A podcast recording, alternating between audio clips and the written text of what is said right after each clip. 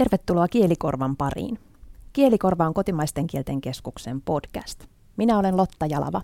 Ja minä olen Risto Uusikoski. Ja tällä kertaa vieraanamme ovat kotimaisten kielten keskuksen johtaja Ulla-Maja Forsberg ja pitkän linjan kielenhuoltaja Riitta Eronen. Tervetuloa. Kiitos. Tänään keskustelemme erityisesti radion kieliohjelmista ja niiden historiasta. Ja ääni aalloilla tosiaan olemme nytkin. Ulla-Maija, miksi Kotus aloittaa juuri nyt Kielikorva-podcastin?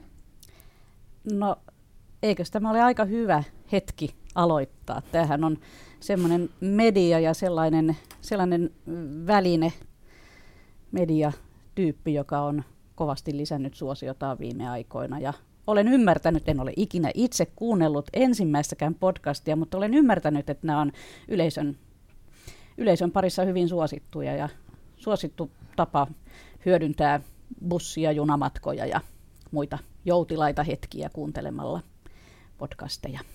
Nyt arvelin, että tämä olisi hyvä hetki. Sitä paitsi me olemme saaneet Yleisradiolta käyttöömme tämän erinomaisen ja hyvin tunnetun nimen, niin miksi emme nyt sitten jatkaisi lähetyksiä tällä otsikolla? Joo, tätä nimeä on tosiaan hyvä hyödyntää. Riitta, sinä olet työskennellyt pitkään kotuksessa ja olet ollut mukana tekemässä myös radio-ohjelmia. Mitä sinä ajattelet siitä, että kotus nyt herättää henkiin tämän vanhan kielikorvabrändin? No totta kai se on iloinen asia, niin kuin kielestä puhuminen aina, ja uudet välineet, uudet kanavat. Ja tietysti voi olla vähän vaikea ainakin vanhoille kielikorvan kuuntelijoille ajatella, että miksi te kielitoimistolaiset tai kotuslaiset käytätte tämmöistä sanaa kuin podcast, mutta ehkä sekin jossain vaiheessa sitten selitetään selviä. Sehän on verkkolähetys tai verkko-ohjelma. Kielikorvalla on tosiaan historia radiolähetyksenä ja kieliasioista on käsitelty puheohjelmissa paljon ennenkin. Katsauksen radion kielilähetysten historiaan on koonnut Vesa Heikkinen. Vanha vaari Vimpelistä toivoo, että ihmiset lakkaisivat vaihtamasta mielipiteitä ja yksinkertaisesti vain keskustelisivat. Niin kuin vanha hyvä sanonta hänen mielestään kuuluu, vaihtamisessa voi nimittäin saada huonommat mielipiteet. Onko mielipiteiden vaihtaminen sanaleikki, käännöslaina vai hyväksyttävä kehitysilmiö? Olavi Nuutinen. Ei mikään näistä, vaan normaali kieleen kuuluva asia.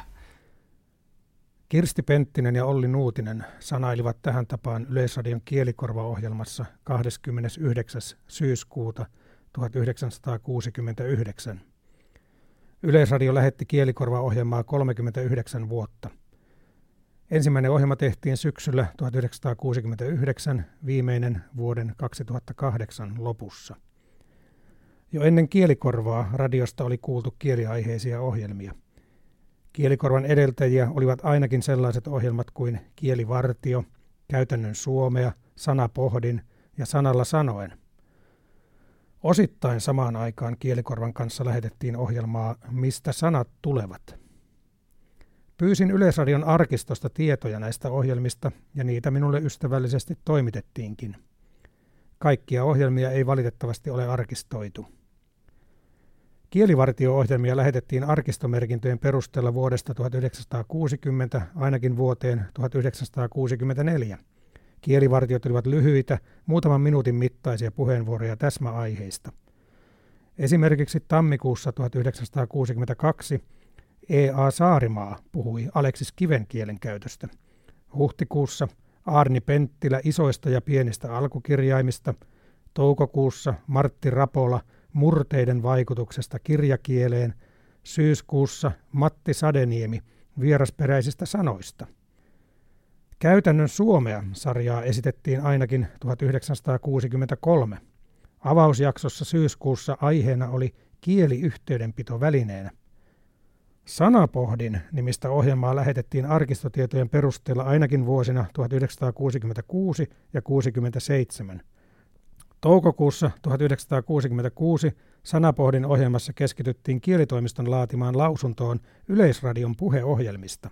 Teemoina olivat muun muassa väärä painotus maneerina, konstikkaat muotisanonnat ja substantiivitauti.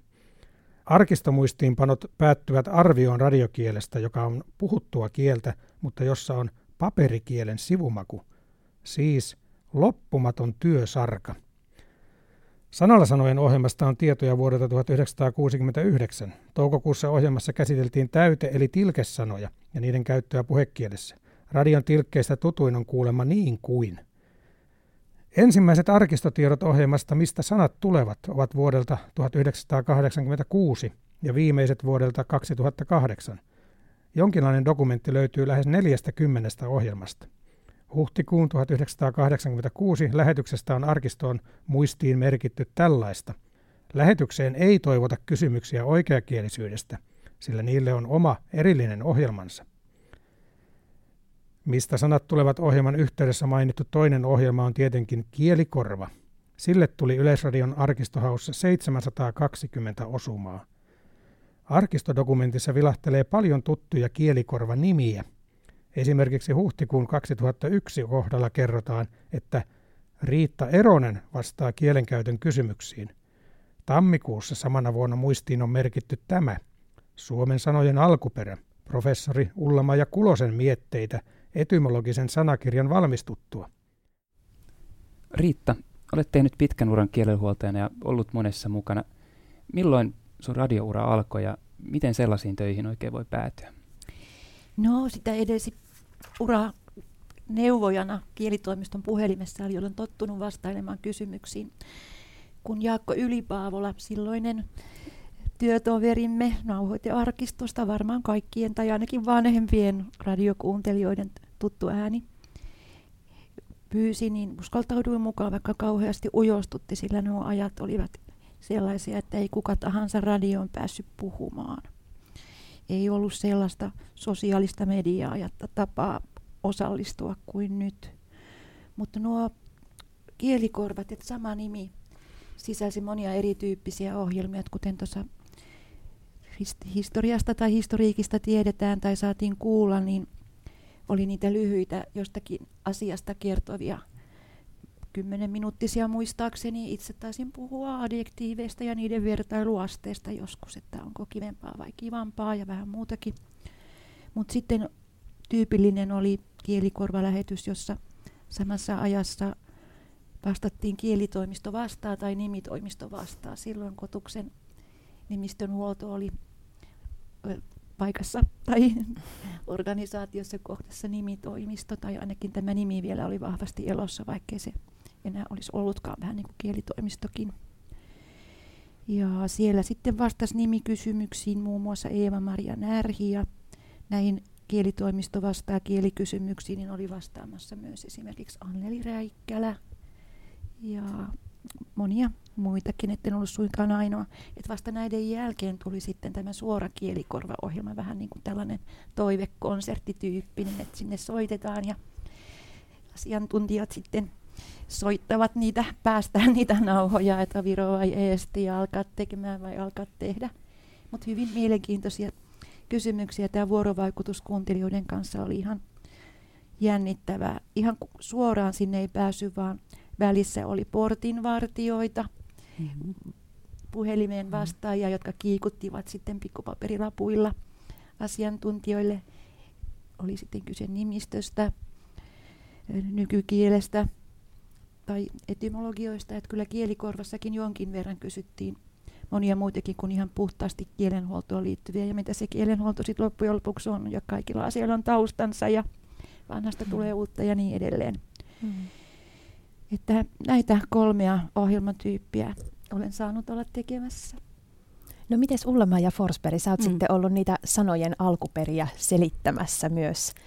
Mistä Olin sanat tulevat ohjelma? Salanime Kulonen tuolla ja. nyt oli, mutta samasta ja. henkilöstä kysymys. Minkälaisia muistoja? No tavattoman hauskoja muistoja tietysti. Ne oli, ne oli aika monipuolisia ohjelmia.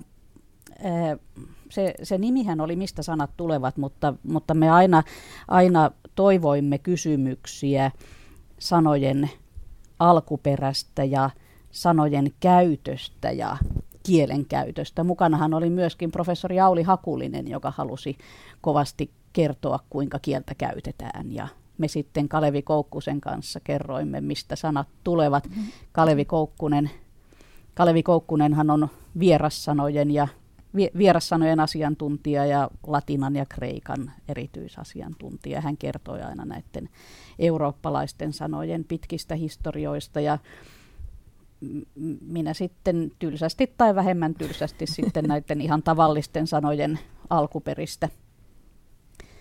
Sitten tälle, mistä sanat tulevat lähetykselle, niin, niin siinä oli sellainen hauska yksityiskohta, että me muutaman ohjelman teimme myöskin Lapista, että meillä oli siis Ivalosta, ää, eh, ei vaan Inarista, siis Saameradion, Saameradion studiosta, ää, eh, teimme tällaisia muutaman erikoislähetyksen tai teemalähetyksen, jotka, jotka koski erityisesti sitten suomen ja saamen kieliä ja niiden mm-hmm. suhteita. Ja, ja ne olivat myöskin sitten kaksikielisiä lähetyksiä, että niissä lähetyksissä puhuttiin sekä suomea että saamea. Että ne, oli, ne on kovasti ne, ne Inarin matkat jääneet mieleen sitten. Puhuttiin ilmeisesti sitten sekä suomen että saamen kielten sanoista. Kyllä, joo. Oliko jotakin semmoisia sanoja, mitä sulla on jäänyt mieleen, että on kysytty erityisen usein tai on erityisen mielenkiintoisia tai vaikeita? No ei oikeastaan. Ehkä on yllättävää se, että, tai ehkä se kertoo jotain meidän kuulijoidemme uskollisuudesta myöskin, mutta, mutta ei, oikeastaan ei tapahtunut sellaista, että samoja asioita mm. olisi kysytty useampaan kertaan ihan lähes niistä ensimmäisistä, ensimmäisistä lähetyksistä on jäänyt mieleen äh, kysymys, jota me keskenämme sitten pohdimme vuosikausia sen jälkeen, kun, kun äh, soittaja kysyi, että mitä on morkoonit, jotka soi. Äh, se oli tämmöinen pohjalainen pohjalainen ilmaus, että, että on niin, tulee niin, että morkoonit soi, tai menee niin, Aha. että morkoonit soi. Siis mm. morkoonit, jotka on siis jotain, että mikä on se morkooni, josta tulee niin kova ääni. Mm. Eh, verrattavissa, no onhan niitä hippuloita, jotka vinkuu mm. ja kaikenlaista tämmöistä, mutta, mutta me emme sitten, siihen lähetykseen me emme löytäneet sille mitään järkevää selitystä – oli porkoolitkin, oli sen variantti, löytyi jostain ja sitten se oli niin kuin ajatus, että onko tässä joku borigord, joku linnan piha, joka kumisee, kun hevosilla lasketellaan. Ja se jäi pitkään arvoitukseksi, mutta itse asiassa professori Johanna Laakso, joka kirjoittelee myöskin kolumneja tai tämmöisiä blogikirjoituksia mm, tämmöisistä kansaa kiinnostavista kielen mm. niin, mm. niin, niin on tästä selittämisen ja alkuperän Lumo-sarjassa niin, niin sit kirjoittanut näistä morkooneistakin ja päätynyt siihen, että se on itse asiassa siis Ruotsin, Ruotsin eh, sana tai ruotsin murresana, joka tarkoittaa urkuja, eli siis siinä on tämä organ, no. englannin organ ja, ja ruotsin orgoon, mm. tämmöinen ännällinen variantti. Ja se oli niin hyvä selitys, mm. että minä nielasin sen heti. No niin. No, kuulostaa uskottavalta. Uskotaan kyllä selityskelpa. Mulla tulee tietysti mieleen nyt heti monta sanaa, jonka alkuperät haluaisin kysyä mm. tässä sinulta, mutta, tota, mutta jätetään se ehkä toiseen ohjelmaan. Mm. miten, tota, miten Riitta, miten sä ajattelet, että se vuorovaikutteisuus, silloin siis yleisö soitti, oli puhelinneuvontaa. Miten se on vuosien varrella? Onko se muuttunut? Onko se ollut samanlaista? Onko asiat, jotka kiinnostaa yleisöä, olleet samanlaisia vai onko siinä jotakin aikakausia ja trendejä nähtävissä? No, jos katsotaan koko kielenhuollon historiaa, jos lähdetään muinaisiin kielenhuoltajiin, niin aina on kansakielensä huoltajana, kuten kollegan aikaisemman Taru Kolehmaisen kielikillokirjoituksessa on. Ja kaikkina vuosikymmeninä on sekä lehdistöön yleisön osastoja myöten otettu kantaa erilaisiin kielikysymyksiin ja niin nytkin, kun tiedetään kaikki halpuutukset ja muut heräs, mm. kysymyksiä herättävät sanat, niin mielestäni vuorovaikutusta on koko ajan ollut, kiertoa on koko ajan ollut, että mm. eihän missään norsun luutornissa voi vastata kielikysymykseen, jos ei tiedetä, mitä ilmassa liikkuu ja mitä mm. maailmassa tapahtuu. Oli sitten kyse uudissanoista, virkakielestä tai yhteiskunnallisista muutoksista. Tuona aikana, kun olin itse vastaamassa, niin pinnalla oli EU ja EU ja kaikki tämän mm. EC-sanat. Ja ne ovat jollakin lailla vakiintuneet nyt ja on olemassa EU-kielenhuolta ja kaikkea, että mm. näidenkin kautta tulee kääntäjiltä ja niin sanotuilta tavallisilta ihmisiltä tosi paljon viestiä. Ja uskon, että nyt kun kotuksessa, kotimaisten kielten keskuksessa on tämä talkoot havaintoja, että täällä on, saa ilmoittaa, että mitä on huomannut muutosta kielessä, niin siitä tulee paljon lisätietoa ja mm. mahdollisesti myös hyviä aiheita tänne uuteen ohjelmaan. Ihan varmasti. Uusista sanoistahan meillä no tulee niin, tässä samassa joo. ohjelmassa vielä, vielä pätkä. Niin millä tavalla tämä niin uusi kielikorva siinä mielessä eroaisi vanhasta, että miten niin kuin radiotyö on muuttunut? Radiotyösten on varmaan nyt suurin asiantuntija vastaamaan, mutta ymmärrän, että voi helpommin ottaa yhteyttä, suoraan yhteyttä, ei tarvitse tiettynä aikana soittaa – hmm. esimerkiksi, hmm. tai lähettää postia. Et ihan tyypillistä oli vielä kielikorvaan saada kirjeitä, sellaisia hmm. oikealla käsialalla, silloisella kaunokirjoituksella kirjoitettuja, joista pyydettiin tietoa jostain asiasta. Ne oli oikein kivoja, joitain olen säästänyt muistona. Hmm.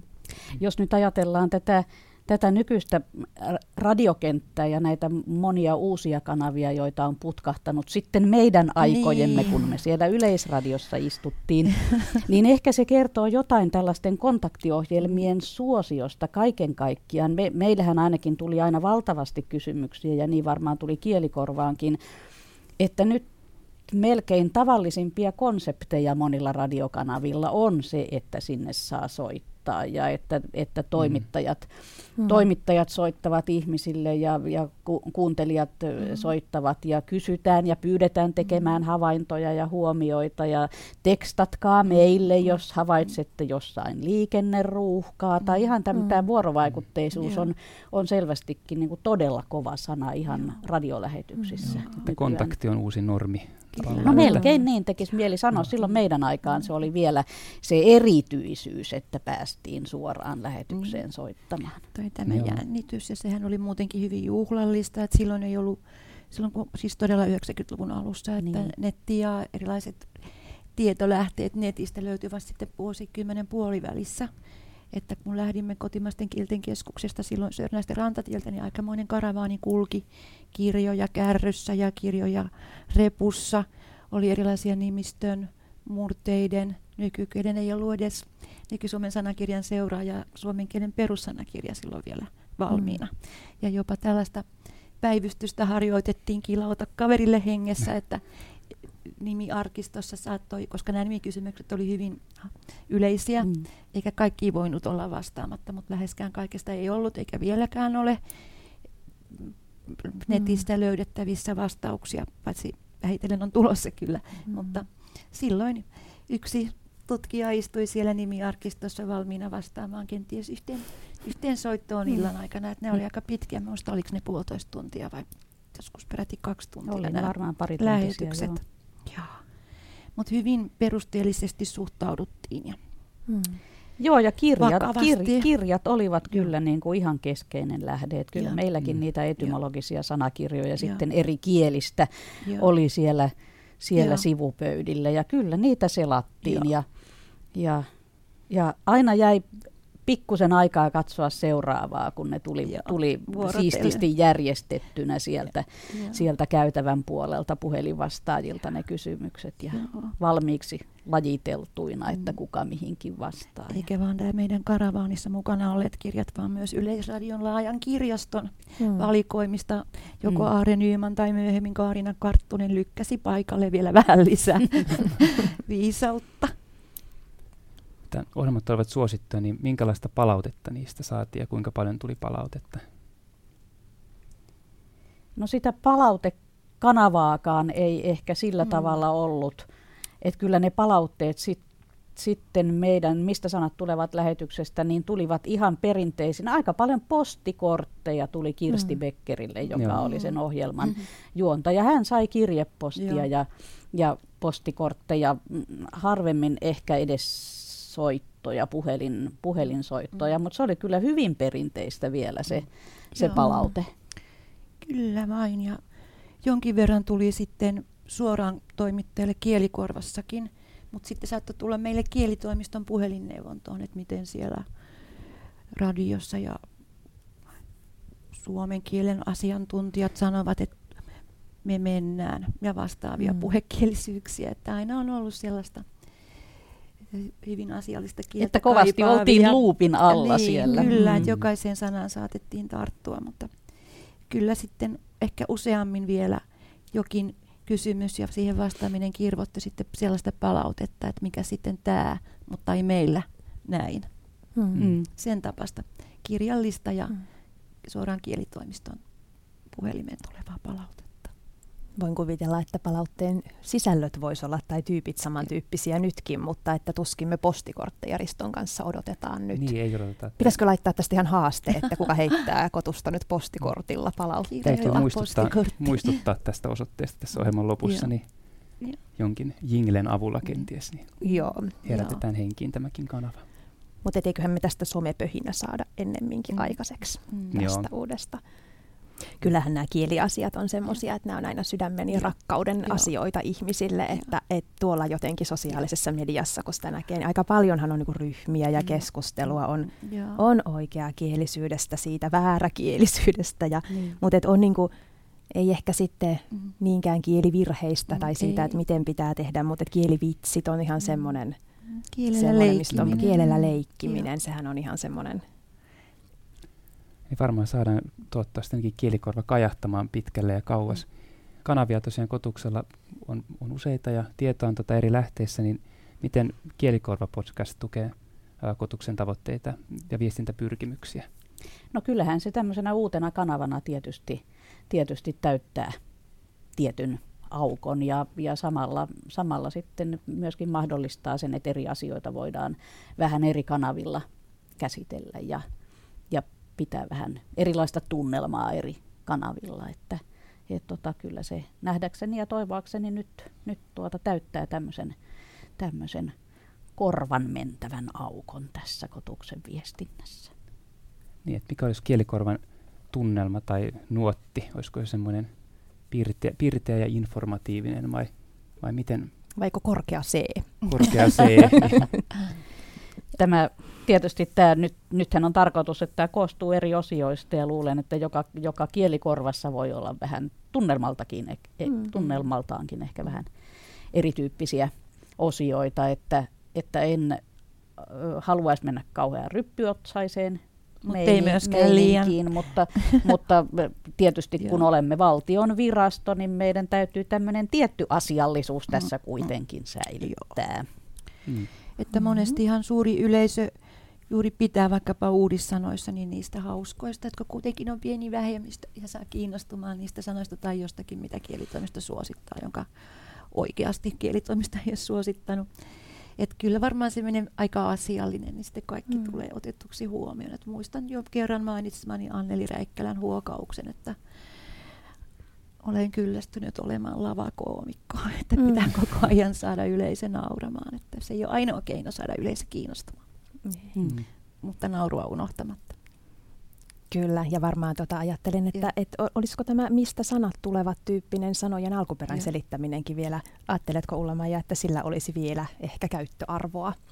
No kyllä mä uskon, että, että varmasti löytyy, siis selitettävät sanat ei missään tapauksessa lopu ja, ja kyllä, kyllä niitä tuolla maailmalla, niitä kysymyksiä kyllä kuulee niin paljon eri, eri yhteyksissä, että jos tämmöinenkin kanava on, johonka, johonka voi uteliaisuuttaan purkaa, niin, niin tuota, kyllä me mielellämme sitten jossain vaiheessa vastataan kysymyksiin, kun niitä kertyy.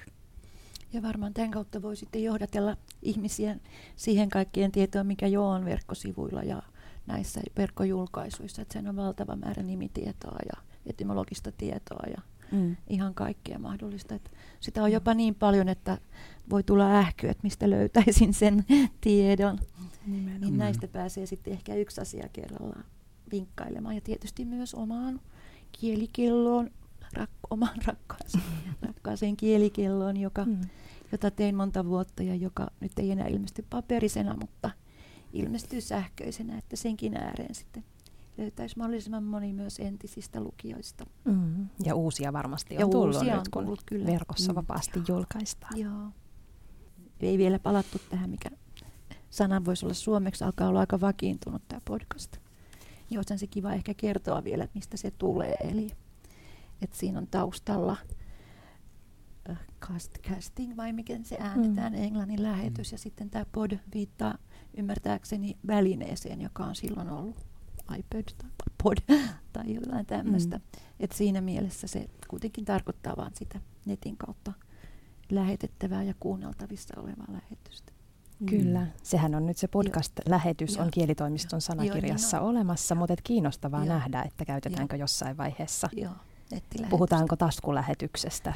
Vähän niin kuin virolaiset taitaa puhua. Ai, niin, mm. taskulähetys olisi aika kiva mm. sana sille itse asiassa, mm. koska siis se, mm. ö, no lähetin mahtuu taskuun, mutta varsinkin se vastaanotin useimmilla mm. sit yleensä on, on taskussa, mm. kun sitä lähetystä ma- milloin missäkin kuunnellaan. Niin. Mm. mm.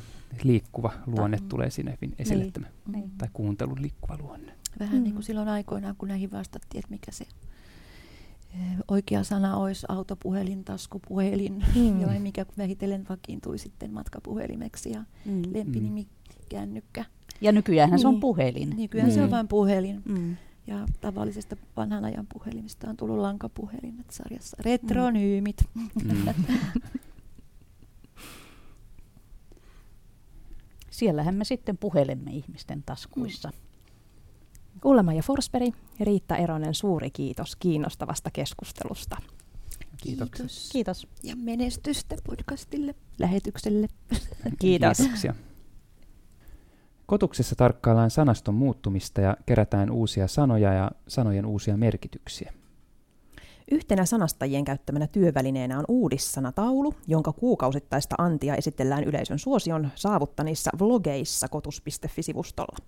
Kuunnellaanpa, mitä kielitoimiston sanakirjan toimittajat Ilona Paajanen ja Minna Pyhälahti ovat saaneet elokuussa haaviinsa. No Minna, mitkä on nyt meidän loppukesän uudissanakuulumiset? Viime kerralla videohan lopetettiin siihen, että tuleekohan elokuussa elohelle tai elohalla, kun nämä sääsanat on ollut paljon esillä. Niin kyllä nyt taas heinäkuussakin oli sit kovasti sääsanat esillä. Et puhuttiin helletistä ja hellekuvusta ja käristyskupolista näiden pitkien helteiden vuoksi. Ja Tämä käristyskupolisana on muuten sitten, siitä on kirjoitettu meidän verkkosivullekin, se on valittu kuukauden sanaksi, niin sieltä voi lukea käristyskupolista enemmän, jos kiinnostaa. Aika voimakasta sanastoa. Niin, kyllä ne oli aika voimakkaita ne vaikutuksetkin sitten tällä, mitä pitkä helle aiheutti. Että ää, maanviljelylle tuli siitä vahinkoa, viljat kärsi, puhuttiin jopa satokadosta. Helsingin Sanomissa oli semmoinen otsikko, että EU-maat hakevat komissiolta apua, kriisiapua satokatoon. Mm-hmm. Ja tosiaan pari toimittajaa sitä käytti. Mm-hmm. Ja, mutta jos katsotaan kielitoimiston sanakirjasta vaikka, mitä tarkoittaa ihan pelkkä sana kato, niin sehän tarkoittaa jo yksinään sitä sadon tuhoutumista sääolojen vuoksi. Niin, mistä tämä sitten on tämä satokato tullut? No mä oikeastaan sitten otinkin toimittajan yhteyttä sen takia, että minkä takia hän käytti sanaa että toiseen niistä toimittajista, joka oli käyttänyt sitä. Ja hän kertoi, että hän halusi tehdä sen asian tunnetuksi niillekin, jotka ei ehkä maanviljelystä niin kovin tunne, että se katosana pelkästään tuntui vähän oudolta valinnalta. Ja sitten hän käytti sen takia mm. myös satokatosanaa, että siinä on tämmöistä riimittelyä, kielellä leikittelyä sitten mukaan, että se Aivan. tuntuu hyvältä valinnalta. No, mitä sitten muita elokuun sanoja, mitä sä löysit? no, minä itse asiassa kiinnitin huomioon kokonaiseen sanatyyppiin, nimittäin sellaiseen, mitä me kielinörtit kutsutaan yhdysverbeiksi. Niin sanastin tuossa koulujen ä, alun yhteydessä aamulehdestä tällaisen kuin tehovalvoa, mikä liittyy siihen, kun poliisit teki tehovalvontaa koulujen lähellä lasten turvallisuuden takia. Ja sitten toinen rakenteeltaan vähän samantyyppinen on penkkipunnertaa, minkä myös nappasin talteen. Ja tämähän nyt on toki salilla kävijöille ollut tuttu verbi jo tosi pitkään. Niin siis tällainen syntytapahan on tosi tavallinen uudissanoille, että niissä on monesti pohjana joku yhdyssana, joka on jo vakiintunut ihan neutraaliin kielenkäyttöön. Just esimerkiksi teho, tehovalvonta tai penkkipunnerus. Mutta sitten monesti tällaiset, etenkin puhutuskielessä, saattaisi osoittautua aika epäkäytännöllisiksi, että jos yritetään muodostaa niistä jollain tavalla verbiä, että poliisi suoritti liikenteen tehovalvontaa tai joku teki tai ähelsi penkkipunnerruksia, että sitten helpommin on tosi luontevaa, että se sitten lyhenee. Että sitten liikennettä tehovalvotaan tai joku penkki punnersi. Niin, se on kyllä näppärä sanamuodostuskeino. Mm-hmm. Käytettiinkö tämmöisiä yhdysverpejä sitten muutenkin elokuussa? Joo, niitä oli itse asiassa aika moniakin nyt, että sen takia ehkä nyt huomio kiinnittyikin niihin. Sitten oli esimerkiksi, puhuttiin pikalataamisesta, pikaladata, verbi siis oli käytössä sähköauton pikalatauksesta puhuttaessa. Ja sitten oli myös tällaisia leikkisämpiä arkisia vauvanhoitoon liittyviä, kuten kestovaippailla ja kantoliinailla. Eli käyttää vauvalla kestovaippoja tai kantaa vauvaa kantoliinassa. Näin siis Minna ja Ilona. Sanoista tuli mieleen kuukauden sana. Semmosiahan kotuksessa kerätään. Mikä se olikaan nyt? Viimeisin eli elokuun kuukauden sana oli kävelyjalkapallo. Ja se tarkoittaa, että...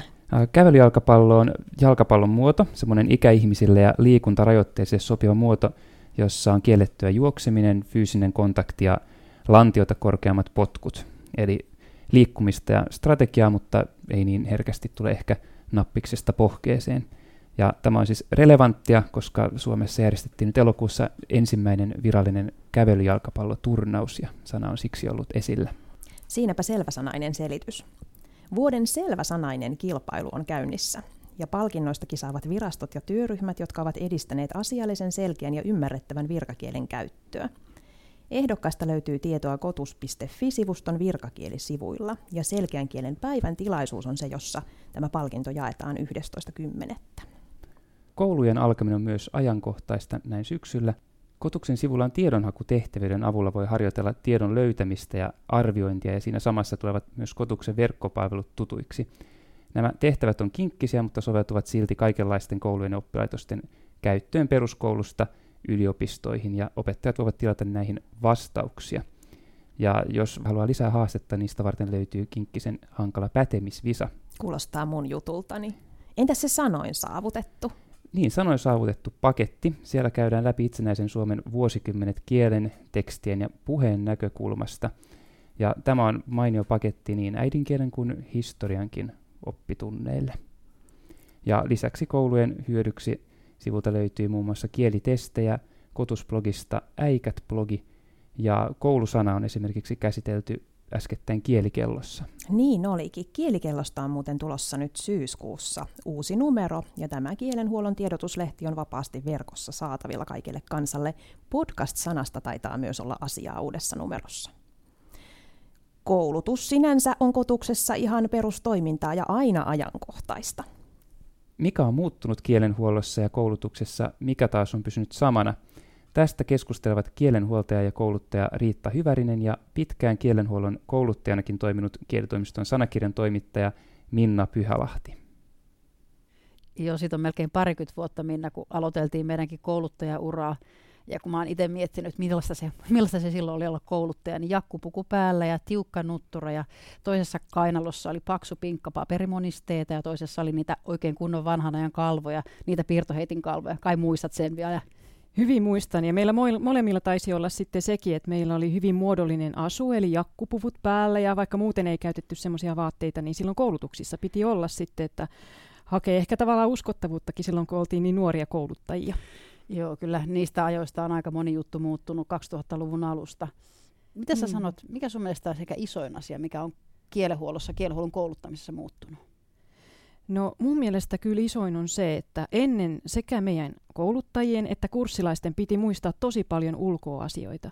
Oli, on paljon oikeinkirjoitussääntöjä ja muitakin kirjoittamisen ohjeita, joita sitten ulkoa joutui muistelemaan ja kaverilta kyselemään, ja monikin sanoikin, että kollegalta yleensä kysyy apua. Mutta nykyään meillä on hienot sähköiset lähteet, meillä on kielitoimiston sanakirja verkossa, samoin ohjepankki ja vielä kielikellolehtikin, eli myös meidän kouluttajan ei tarvitse enää niin paljon muistaa ulkoa. Muistatko sen vessakeissin? Ai niin, se vessakeissi oli se, että kun mä olin just aloittanut kouluttamisen ja sitten tuli joku hirveän vaikea oikein kirjoituskysymys. Joku sellainen pieni yksityiskohta, jota ei ollut itse tar- tarvinnut koskaan. Niin sitten tauon aikana soitin vessasta kollegalle ja kysyin, että miten se sääntö taas menikään, että voin sitten tauon jälkeen opettaa sen. Ja tämmöisiä kaikenlaisia jänniä komelluksia meille sattuu muutenkin kyllä. Mitäs sulla oli myös esimerkki tästä? No itse asiassa mä luulen, että mä jätän sen seuraavaan kertaan sen, tota, sen mies- ja seksiasian, mutta tota, sen mitä jäi miettimään vielä, että toi vaatimus siitä, kuinka paljon itsenkin pitää osata tai kurssilaisten pitää osata ulkoa, niin se on vähentynyt tosiaan, koska lähteitä on niin paljon. Ja mulla itselläkin esimerkiksi, mulla on joka ikinen kerta, kun mä puhun pilkuista, niin on äh, oikeinkirjoitusopas mukana että sieltä voit sekata. Ja se on tietyllä tavalla anna myös niin kuin mallia niille kurssilaisille, että hei, että kaikkea tosiaan ei tarvitse eikä ole pakko osata ulkoa. Niin, voi ohjata tiedon lähteelle. Se on totta. Se on tosi iso asia, joka on muuttunut ehkä, että ulkoa pänttäämisestä lähteiden käyttöön. Mutta oikeastaan mä haluaisin vielä tässä nostaa, että mikä on muuttunut, niin se minkälaisista asioista nykyään koulutetaan, niin se on muuttunut aika lailla. Että jos ajattelee, että aikaisemmin puhuttiin ehkä... Mm, lauseetteinen virkkeiden ymmärrettävyydestä, niin nykyään on ehkä enemmän vielä sitä sävyasiaa. Moni kirjoittaa työpaikallansa someen tekstejä, että minkälaisia niiden pitäisi olla aiheet voi olla aika rankkojakin vaikka lastensuojelusta, että mitenkä kirjoittaa vaikeista aiheista tarpeeksi semmoisella ymmärrettävällä, tarpeeksi rennolla otteella, joka kuitenkin on asiallista ja todella niin kuin kunnioittaa sitä tekstin kohdetta esimerkiksi. Ja se, mitä koulutuksissa ja kielenhuollossa on pysynyt samana, niin on tosiaan se, että täytyy aina miettiä, että kenelle tämä teksti on ja minkälaisena me halutaan näyttäytyä ulospäin. Että millä tyylillä me halutaan puhua, minkälaisia sanoja käyttää, eh, halutaan olla ymmärrettäviä ja selkeitä. Tässä on sekä yhtäläisyyksiä että eroja, että tämmöiset isot asiat ei ole kyllä mihinkään muuttunut. Että on pysynyt samana, samana se tämmöinen ymmärrettävyyden tavoite esimerkiksi, mm. mutta sitä ehkä enemmän mietitään sitä omaa kieltä. Millä kielellä juuri me haluamme viestiä ulospäin, niin semmoinen ehkä rentouden paine mm-hmm. on, on nyt enemmän vielä niistä muutoksista. Mutta sitten mitä samana vielä sanoisit, mitä asioita on samana pysynyt, kun silloin mm. vielä melkein 20 vuotta sitten oli? No mä voisin kyllä sanoa mun mielestä tietyllä tavalla se kielenhuollon tärkeyden näkeminen, että kyllä kielenhuoltoa pidetään musta vielä tärkeänä, että se on semmoinen yksi iso asia, että ihmiset on kiinnostuneita siitä, miten kannattaisi kirjoittaa. Se on ehkä kaikkein iso juttu, mikä on pysynyt samana. Mä mietin tuosta samana pysymisestä semmoisen asian, minkä sois kyllä muuttuvan. Eli se on se, että jotkut sanoo, valitettavasti aika monet on sanonut, että en ole koskaan saanut tekstistä niin mitään muuta kuin haukkuja, en mitään muuta palautetta. Mm. Ja se on aika karua. Mietipä itse, jos kirjoittaisit, niin mikä olisi pahinta, jos kirjoittaisit tekstin, niin Pahinta varmaan on se, että kukaan ei sano yhtään mitään. Niin. Toiseksi pahinta on ehkä se ihan kiva. Mutta toi on kyllä, että vielä sen soisin mäkin muuttuvan, että kielenhuollossa ei tulisi sitä palautetta muilta, että ihan kiva, vaan niin. enemmänkin, että hei, tämä meni tosi hyvin. Tällaista niin. lisää. Me tarvittaisiin sellaista rakentavaa palautetta, että missä on onnistunut ja mitä kannattaisi tehdä toisin. Ja sitten myös ehkä perustelu, että miksi kannattaisi tehdä toisin. Etkö oletko miettinyt tätä kohderyhmää vaikka tarkemmin, että miten näille ihmisille kannattaisi puhua. Mutta mä oikeastaan näkisin tässä myös semmoisen samana ja eri, eri asiana vielä oikeastaan liittyy molempiin teemoihin, että mikä pysynyt samana ja mikä muuttunut. Niin meillä molemmilla on ollut aika tietoisesti semmoinen, että meidän kursseilla pitää olla mukavaa. Sen lisäksi, että niistä on hyötyä, niin on tosi tärkeää, että siellä on mukava ilmapiiri. Kyllä. Siinä äänessä olivat Riitta Hyvärinen ja Minna Pyhälahti. Tällaista tällä kertaa kielikorvassa ja lisää on luvassa. Kaikenlaisia ajatuksenpätkiä, ideoita, aiheehdotuksia voit lähettää meille kotus.fi kautta kielikorva osoitteessa sosiaalisessa mediassa. Käytämme hashtagia kielikorva. Kotus.fi-sivustolta löytyy myös linkkejä kaikkiin näihin tietovarantoihin, palveluihin ja muihin hienouksiin, jotka olemme lähetyksessä maininneet ja paljon muuta. Ja toki aivan perinteisiä postikortteja voi lähettää osoitteeseen Kielikorva, kotimaisten kielten keskus, Hakaniemenranta 6, 00530 Helsinki. Äänialoilla tänään kanssasi olivat Lotta Jalava ja Risto Uusikoski. Tämä oli Kielikorva. Pysykää kuulolla.